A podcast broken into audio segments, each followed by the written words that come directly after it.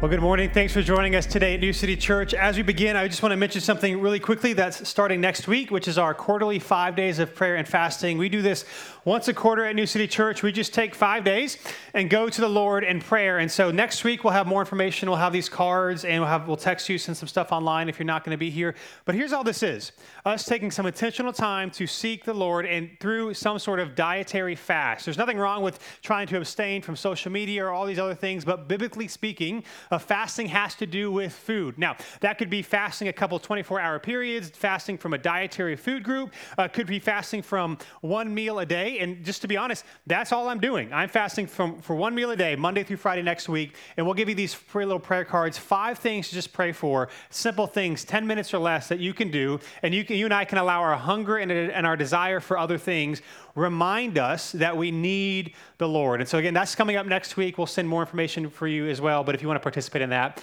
just want to let you know. Now, as we uh, begin today, uh, we're continuing our series, Let's Talk About It. And I don't know if anyone is like this, or maybe you can relate to this if you're married. Maybe you have a spouse who sometimes has bad dreams about you, and then they wake up really mad at you. This happens at our household quite frequently. Christina has these dreams of things that I did not do. And for the whole day, it's like, that wasn't me. Like, I don't know why you thought, like, I didn't do those things. And she's offended with me over something I had no control over. Like, I was asleep the whole time. You saw, like, you, yeah, I was there. And so I get, I get in trouble for things I didn't do. She gets offended, pretty mad sometimes at things I didn't do.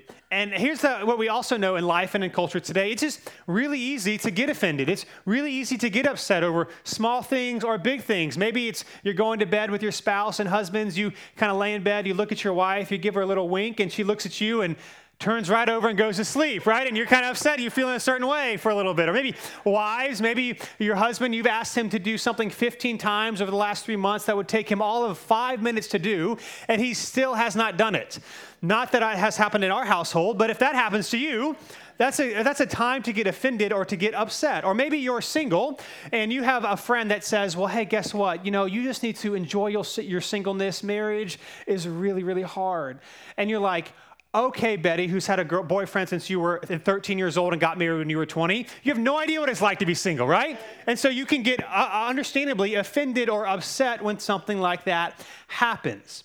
And so today, here's what we are going to do. We are going to be talking about uh, forgiveness and what happens when we are offended. And so, what I want to do in Luke chapter 17, verse 1, uh, it'll be on the screen. Today, we're going to be in various passages, so they'll all be on the screen. But of course, you can read along, and the Bible's in front of you if you want to as well. But in Luke 17, Jesus is talking to his disciples about following him. And here's what he has to say He says this He said to his disciples, Offenses will certainly come but woe to the one through whom they come.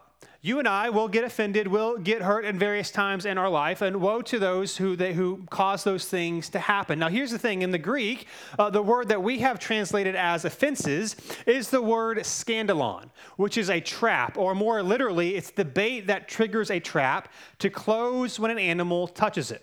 This is what the Greek word that Paul that Jesus is using to describe what offenses are. And a trap, of course, is to do one of two things. It's to cage something, or it's to cage something or catch something in order to kill it. And this, according to Jesus, is what our enemy does or can do with, with our offenses. They can trap us in and they can hold us to where we are because of what happened. And so I just want to say this as we begin. Uh, being offended is inevitable, right? That will happen to all of us. But living offended is a choice. Now, it might be hard to choose not to be offended, but it is something that we have some control over. Or put another way, being hurt is inevitable. You and I will be hurt in our lives, but holding on to your, your hurts is a choice it can be a trap. And there's lots of different traps, right? Maybe you've bought some of them in your life. If you've ever had an ant problem, you might have bought little ant traps. Or if you're like us in our previous house, when Christina saw a mouse outside, she then the next day goes on Amazon and I see these packages arrive, like six super expensive, high grade mouse traps that are all around our house now. And I'm like, there is no mouse, mice in our house at all. It was outside. But you know, you just get really freaked out. And so you buy these traps. Or anybody remember like the Chinese finger traps when you were a kid? Like, like you put put your finger in one side and your friend puts your finger in the other side and you feel like you're like stuck for the rest of your life. You don't know how to get out of them. Those are traps. Of course, there's animal traps where you, again, might put bait in a trap to trap an animal that is eating your vegetables or you're trying to hunt various sorts of things. They trap. These are traps that contain things. And here's what happens with traps, right? They keep us, keep you, keep me from moving forward. And so today, as we continue our series talking about things that are difficult and relevant to all of us, we are going to be talking about forgiveness. Because here's what often happens, and here's often the reality for all of us, and that is that until you and I get to the place where we can forgive someone for what they have done, we can often get frozen in time, reacting to something that happened to us long ago and is keeping us from being able to move forward in our lives. And it can be small things or it can be big things. So, for example, maybe you have a friend who says, I will never go to church again. Because when I was growing up, my dad would make us go to church every Sunday, and then he would hit my mom every Monday. And I will never have anything to do with church again. Now, that is a legitimate hurt. That is a legitimate offense. And because of that, it might restrict somebody from being able to move forward. Or maybe you'll say, I'll never trust anyone again after my ex spouse cheated on me. Right? These are legitimate things that hurt us, legitimate things that wound us, and they can keep us stuck in the past if we are not careful, right? When these things happen, big or small, in our lives, we can't move forward because we are stuck in the past, dwelling on them. It even happens with small things, right? Ever, ever had this happen where, like, you got an argument with somebody, you're talking with someone, and you get really mad, and so, like, on the way home, you're out loud, oftentimes talking about, like, what you're to say, or maybe you're taking a shower the next day, and you're thinking, oh, I should have said this, and then they would have said this, and then I would have said this. And by the way, isn't it funny? You always win those arguments. Like, is it like how do you always win? I don't know, but it goes exactly how you think it's going to go. But even in those small things, right? Whenever we think of it, we're automatically stuck back in the past to what happened to us. And so today, as we talk about forgiveness, I just want to start by saying this the future that God has for you is too meaningful for you to remain where you are. It matters. God cares for you. He loves you. He has desires for you for your life. And oftentimes, our very legitimate hurts and wounds and hangups can keep us from moving forward to those things. And so, again, as I'm talking talking about feeling stuck, uh, some of you, you might be like, yeah, that's me. I get that. Like when I think of this thing or when these things happen, it reminds me of this event. And I always go back to feeling stuck. Again, I just want to say this. We've said this in every week of this series that God loves you and that God cares for you. He loves you and he cares for you. And I do not presume over the next few minutes to think by the time we're done today and you walk out these doors, you'll be fully ready to forgive and you'll no longer be held back by what wounded you and what hurt you. I don't assume or presume that that is going to happen. But here's what I do know that at the end of the day, this is what God ultimately wants for you. It's what I ultimately want for you. And it starts with being willing to forgive. It might not happen today, but we want to talk about some of the things we might do that will allow us to at least start exploring and going down that path. Now, here's the thing. Not only is forgiveness helpful, there's a lot of psychological studies about it, but that's not what we're really concerned about. Also, part of the reason we are doing this series is because we want to know what God has to say on these things, and God wants us to be a people who forgive. In fact, in Matthew 18, it'll be on the screen, uh, Jesus, Jesus is talking to his disciples about some people who are doing some hard things and about reconciling people back into community after they hurt you. And then it says this Matthew 18, verse 21, it says, Then Peter, which is one of Jesus' disciples, approached him, who is Jesus, and asked, Lord, how many times must I forgive my brother or sister who sins against me? As many as seven times? Now, again, this is significant because within ancient Judaism, uh, forgiving somebody three times was thought to be enough to show a forgiving spirit and a gracious spirit. Now, there are reasons for that. There's various passages in the Old Testament where people were forgiven three times, or God forgave the Israelites or other nations three times before he acted. And so it was just kind of like, hey, if you forgive someone three times or being willing to forgive someone three times, like that's enough to show that you've forgiven them, but then no more. And so when Peter says seven times, he's really trying to be generous here. Like, we just, we're going to forgive someone seven times. That's over and above. Is that what you want us to do? When people wound us. But then Jesus says this in verse 22. He says, I tell you, not as many as seven, Jesus replied, but 70 times seven. In other words, like all things when it comes to following Jesus, it's not about a box to check or getting something done to move forward and be like, I'm good, I've done what God's asked me to do, I'm all good with that. What it is, more than anything, it's a posture, it's a heart stance that Jesus is after. In other words, what Jesus is saying here is that forgiveness is not something that should run out after a certain number of uses, but it's, in a, it's a posture and an attitude of somebody who follows Jesus, that we should be inclined to desire to forgive other people, even if it takes some time, even if it doesn't happen right away. It's not about saying, I've, given, I've forgiven seven times, I'm done, but having a posture of continually desiring to forgive. Now, that, that being said, let me just be really honest this morning. This sounds really nice, and theoretically, we know we're supposed to do this. If you're a follower of Jesus this morning, or you've been to church for a while, like you know, like we got to forgive, and I know we should forgive people, and I want people to forgive me, but it's really hard when you have had some really difficult things happen to you, right? If you have had a spouse who has cheated on you, it's really easy to say that someone needs to forgive, but that's not an easy thing to forgive. Right? If you've been the victim of physical or sexual abuse, and you hear someone, someone up here saying, We're going to talk about forgiveness today, listen, that's really, really difficult to talk about. If a doctor misdiagnosed a loved one of yours who is no longer here because of that misdiagnosis, that is extremely difficult to forgive. Or maybe someone did a shady business deal with you and their lack of integrity has, reti- has ruined all of your retirement plans or your next 10 year, 20 year goal because of what someone else did to you. That is really difficult to walk through. And so when we say things like forgiveness, it sounds really nice, but here's what I know there is a lot of pain, there's a lot of hurt, there's a lot of defense mechanisms that rise up within us when we talk about forgiveness because of what has happened to you. And part of the other reason it's hard for us to talk about this is because there is a lot of dumb things about forgiveness that smart Christians believe. There's a lot of dumb things about forgiveness that really smart Christians, maybe even some of us at times, say things with really good intentions that are not helpful and are not true. And so when we talk about forgiveness, like, I, I can't do that. And so here's what I want to do. I want to do real quickly, as we're talking about forgiveness, I want to start by, by sharing with us six things that forgiveness is not. I got this from Josh Howerton, a pastor in Texas, and I thought this was really, really helpful. And so we talk about forgiveness. Here's what we're not saying, okay? Six quick things. Number one, forgiveness is not forgetting. It is not forgetting. What happened to you happened, and there's nothing that can change that, right? If you were deeply wounded, you will never forget what happens to you. And what sometimes happens is people might point to the verse, for example, in the Old Testament in the book of Jeremiah, where it talks about God for, uh, or remembering your sins no more right? God will remember your sins no more. And then we say, well, God will forget what we've done, and so we should forget what others have done to us. But of course, that's not what this passage is actually saying. What that passage is not saying is it's not saying that God start, uh, stopped being all knowing when you ask for forgiveness. It's not like you're like, God, I'm really sorry for this thing. And he's like, I forgive you. Wait, what? For what? Wait, what did you do? Wait, what am I forgiving? Like, that's, that's not what's happening there.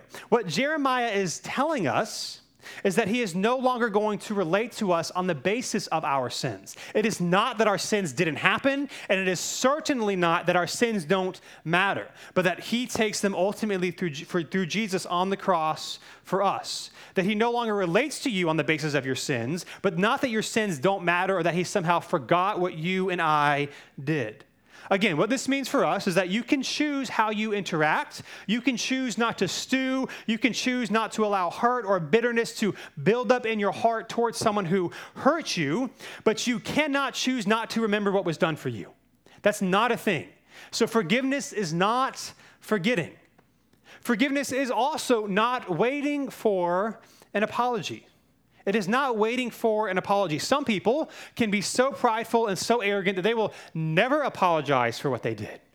Other times, people might have done something to you and might not even have known that they hurt you or they wounded you, so of course they're not going to apologize. In fact, I, I don't know why, but I have like this fear that pops up for me from time to time, thinking of like when I was in school. Like everyone seems to have these stories about somebody who said something or did something like really mean or hurtful to them. And I, I wasn't like a bully, but like I was a kid. Like all kids say dumb things. And I just wonder is like, is there anything today that people, uh, somebody still remembers that I said about them?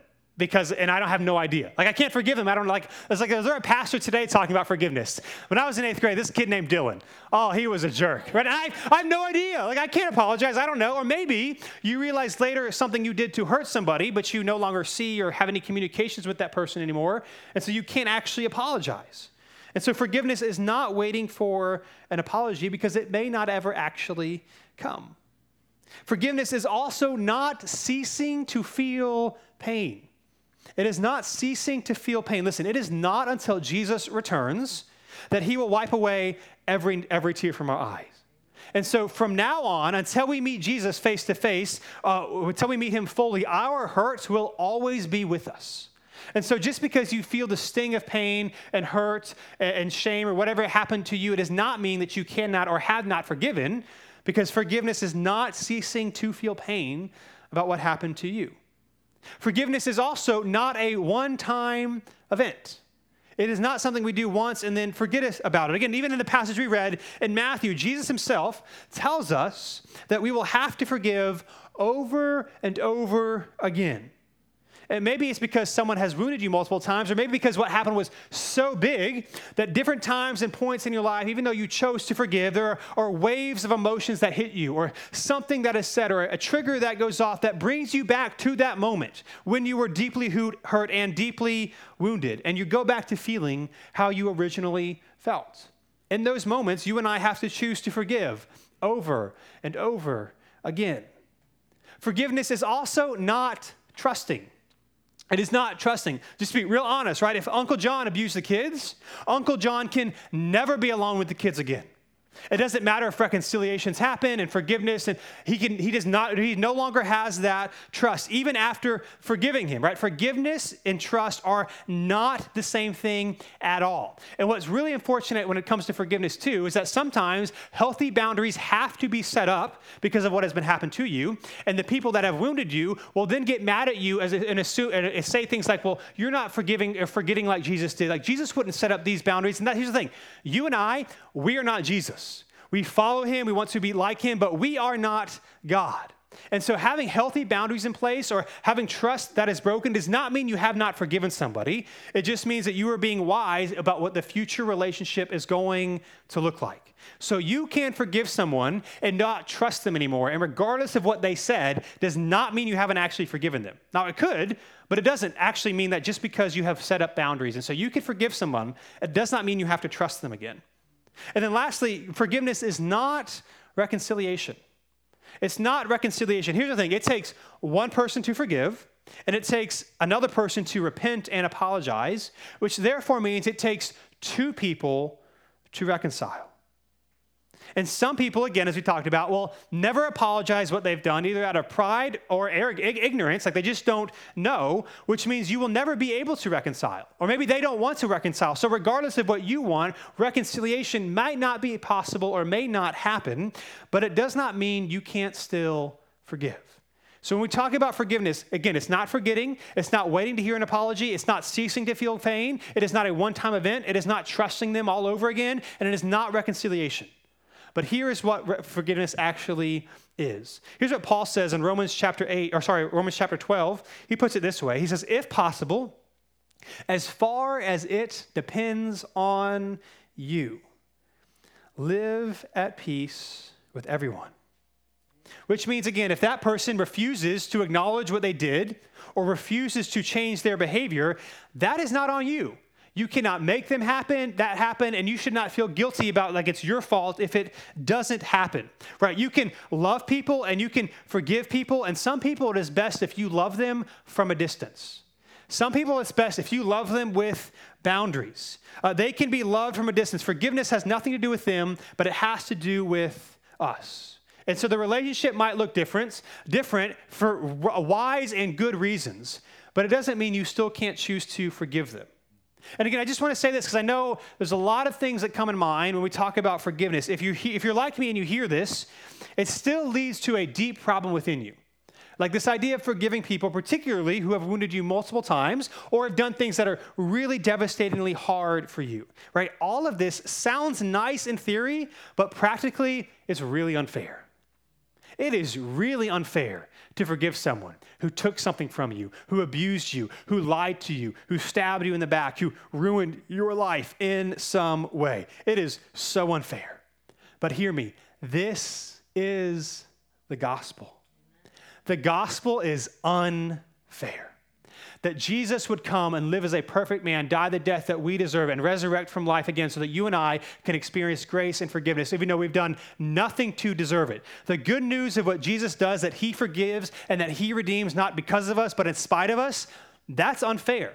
In fact, First John puts it this way one of Jesus' followers, he says this if we confess our sins, not if we try really hard, not if we promise never to do it again, not if we set up all of these rules and regulations or healthy boundaries so that we won't do it again, but right now, when we confess, He is faithful and righteous to forgive us our sins and to cleanse us from all unrighteousness. Not some, not the ones that aren't that bad, but all of it. When we do what? When we confess. Not when we promise, not after a couple of months of really good behavior, but right here, right now. And that is unfair.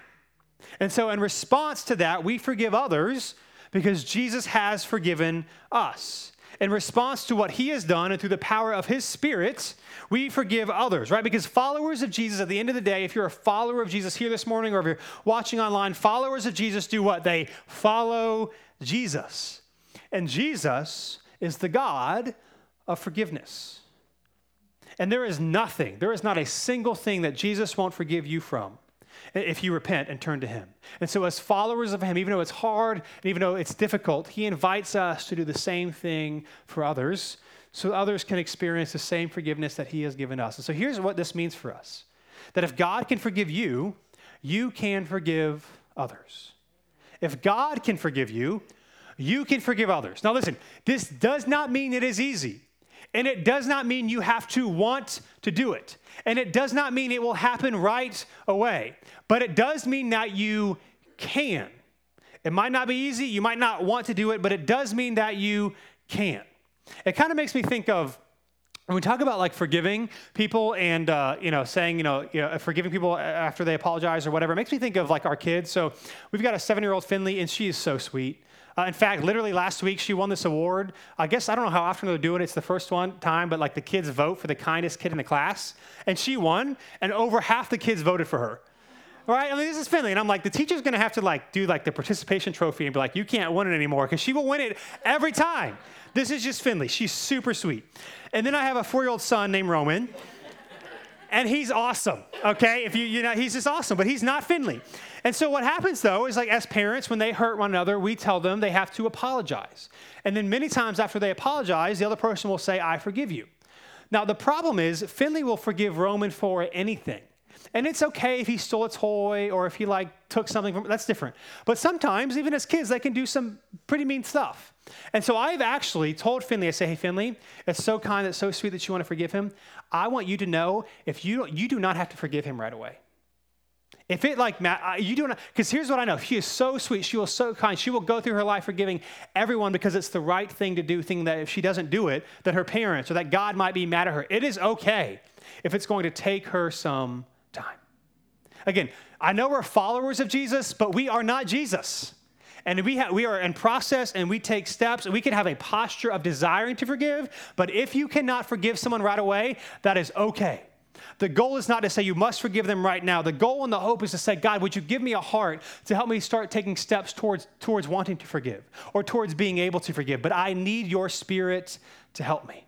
So if God forgive, can forgive you, you can forgive others, but it might be hard and it might not happen right away, and that's okay. If God forgive you, you can forgive others. Now, here's what here's here's what what's also true.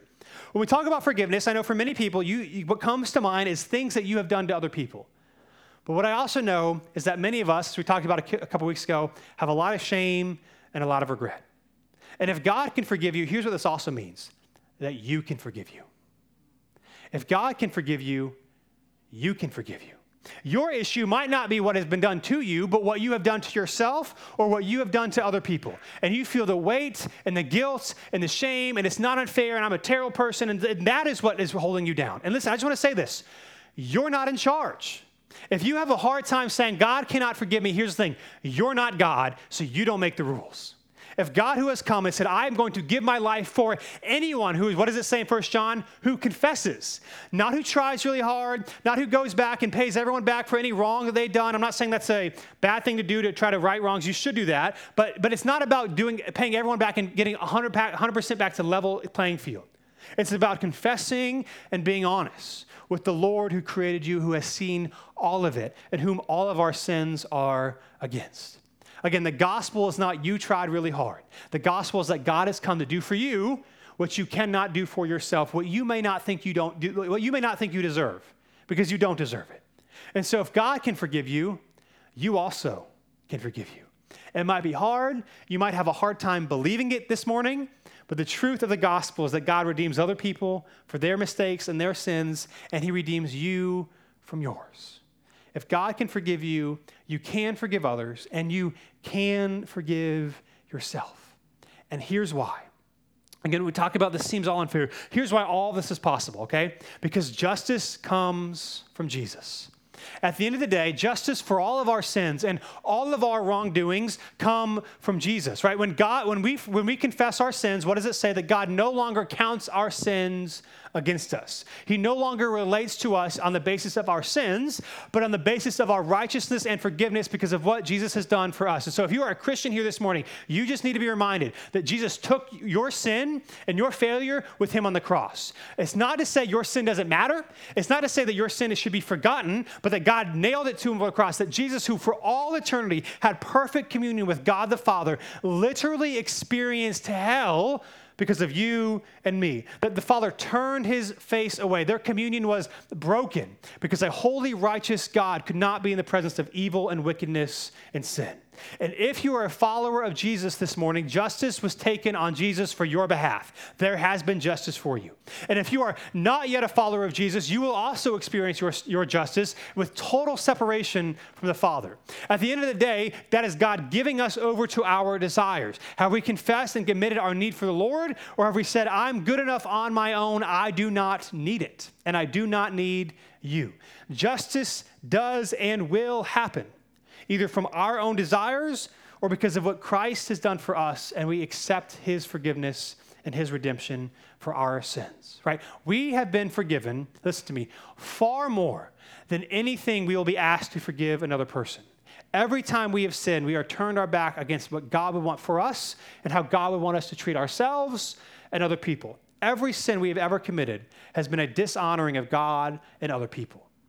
God will all, whatever we have been asked to forgive someone for what they've done, even if it was really, really difficult, God will have always forgiven us more than what one person has done for us.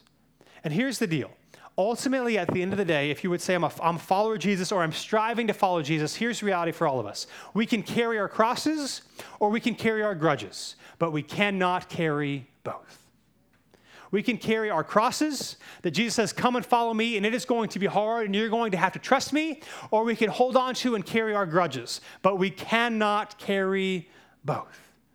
In fact, Paul goes on to say this in verse 19 after verse 12 when he says, Live at peace with everyone. He then says this Friends, do not avenge yourselves. Instead, leave room for God's wrath, because it is written, Vengeance belongs to me. I will repay, says the Lord. Now, hear me. This is a promise. This is probably not like a coffee cup promise that you would put on a coffee mug, like, vengeance. Mm-mm. Can I have some extra sugar with that? Like, that's probably not right. But it is a scripture promise that this will happen. And what you and I have to decide, to be quite frank, is will we trust him? Will we trust that vengeance belongs to him, that redemption is taken on Jesus, or that he will one day repay all wrong for people who said we do not need Jesus? Will we trust him with that? Right, again, when Jesus says, take up your cross and follow me, the thing that sounds so nice, and in theory we say, yeah, we want to do that, this is part of what it looks like. That I will seek to honor and to trust God even when I don't want to, even when it doesn't seem fair, and even when it doesn't make sense that I'm going to ask the Lord to give me a posture or a, at least in a desire for forgiveness, even if everything in me says I should never forgive that person.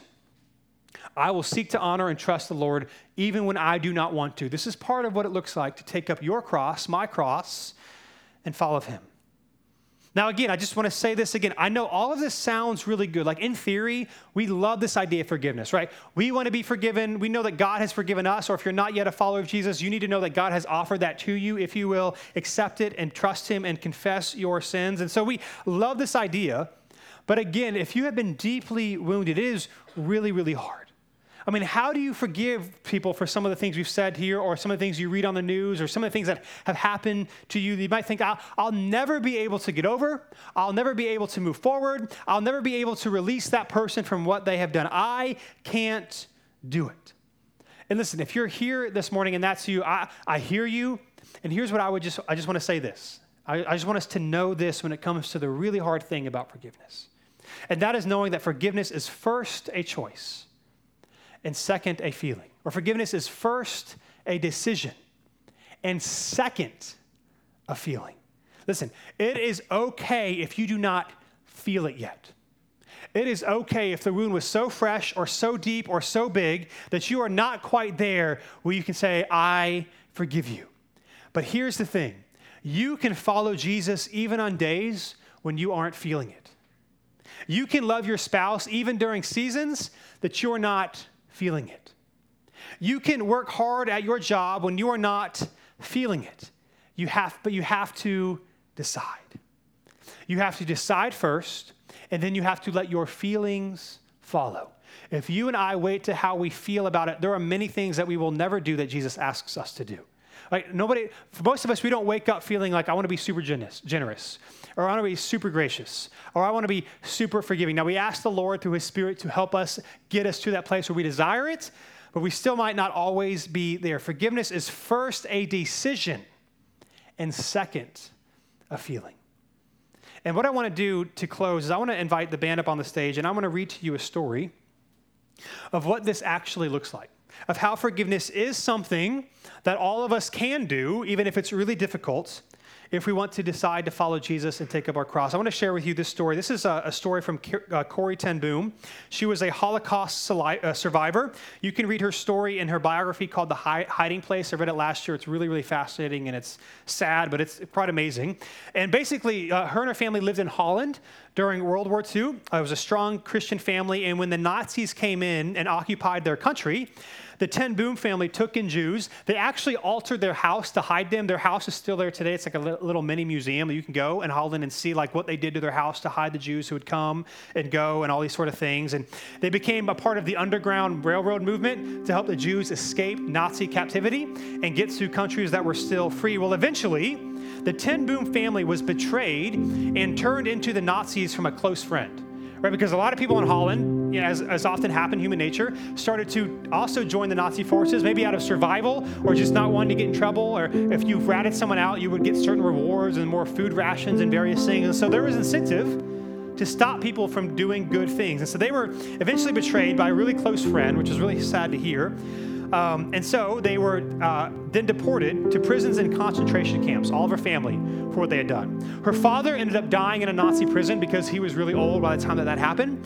And her and her best friend and her close sister, Betsy, uh, went to a concentration camp called Ravensbrück, where her sister Betsy died, uh, where they were both staying. And in 1947, after the war, she returned to Germany to preach forgiveness, the forgiveness of God and she tells this story. It'll take me a few minutes to read it, but I just want to show you the power of forgiveness and what God can do. She said it this way. This was in 1947. It was in a church in Munich that I saw him. A balding, heavy-set man in a gray overcoat.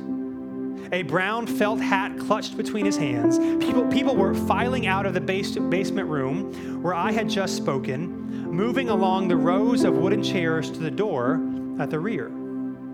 It was 1947, and I had come from Holland to defeated Germany with the message that God forgives. It was the truth that they most needed to hear in that bitter, bombed out land. And I gave them my favorite mental picture. Maybe because the sea is never far from a Hollander's mind, I liked to think that that's where forgiven, forgiven sins were thrown. When we confess our sins, I said, God cast them into the deepest ocean, gone forever. The solemn faces stared back at me, not quite daring to believe. There were never questions after a talk in Germany in 1947. People stood up in silence, in silence collected their wraps, and in silence left the room. And that's when I saw him, working his way forward against the others. One moment I saw the overcoat and the brown hat, the next, a blue uniform and a visored cap with its skull and its crossbones. It came back with a rush. The huge room with its harsh overhead lights, the pathetic pile of dresses and shoes in the center of the floor, the shame of walking naked past this man. I could see my sister's frail form ahead of me, ribs sharp beneath the parchment skin. Betsy, how thin you. Betsy and I had been arrested for concealing Jews in our home during the Nazi occupation of Holland. This man had been a guard at Ravensbrück concentration camp where we were sent. Now, he was in front of me, hand thrust out. A fine message. How good it is to know that, as you say, all our sins are at the bottom of the sea. And I, who had spoken so glibly about forgiveness, fumbled in my pocketbook rather than take that hand. He would not remember me, of course. How could he remember one prisoner among the thousands of women? But I remembered him. And the leather crop swinging from his belt. It was the first time since my release that I had been face to face with one of my captors, and my blood seemed to freeze. You mentioned Ravensbrück in your talk, he was saying. I was a guard there. No, he did not remember me. But since that time, he went on, I have become a Christian. I know that God has forgiven me from the cruel, for the cruel things I did there, but I would like to hear it from your lips as well. Will you forgive me? And I stood there. Uh, it could not have been many seconds that he stood there, but hand held out. But to me, it seemed hours as I wrestled with the most difficult thing I had ever stood, to, I ever had to do. And as I stood there, I whose sins had every day be for, been forgiven and could not. Betsy had died in that place. Could he erase her slow, terrible death simply for the asking? But I had to do it. I knew that. The message that God forgives is a prior condition that we forgive those who have injured us. If you do not forgive men their trespasses, Jesus says, neither will I for your, your Father in, sorry, neither will your Father in heaven forgive your trespasses. I knew it not only as a commandment of God, but as a daily experience. Since the end of the war, I had, come, I had had a home in Holland for victims of Nazi brutality. Those who were able to forgive their former enemies were also able to return to the outside world and rebuild their lives, no matter what the physical scars. Those who nursed their bitterness remained invalids. Invalids. It was as simple and as horrible as that. And so, as I stood there with the coldness clutching my heart, but I knew that forgiveness is not an emotion. I knew that too. Forgiveness is an act of the will, and the will can uh, function regardless of the temperature of the heart. Jesus, help me, I prayed silently. I can, I can lift my hand, I can do that much. You supply the feeling. And so, woodenly, mechanically, I thrust my hand into the one stretched out to me. And as I did, an incredible thing took place. The current started in my shoulder, raced down my arm, sprang into our joined hands, and then this, his, this healing warmth seemed to flood my whole building, being, uh, being, bringing tears to my eyes. I forgive you, brother, I cried with all of my heart. For a long moment, we grasped each other's hands the former guard, and the former prisoner. I had never known God's love so intensely as I did then. But even so, I realized it was not my love. I had tried, but didn't have the power. It was the power of the Holy Spirit. And so, as I close this morning, here's what I know I know some of you don't have that feeling. You just don't have that feeling. But I'm going to invite all of us to at least take a step towards a decision. and praying that God would allow our feelings to follow. And so, if you would join me in prayer, if everybody would just uh, close their eyes and bow their heads. And I'm going to ask you to do something that might be kind of weird, but just ask you to go with it. Would you take your hands and put them out in front of you with clenched fists?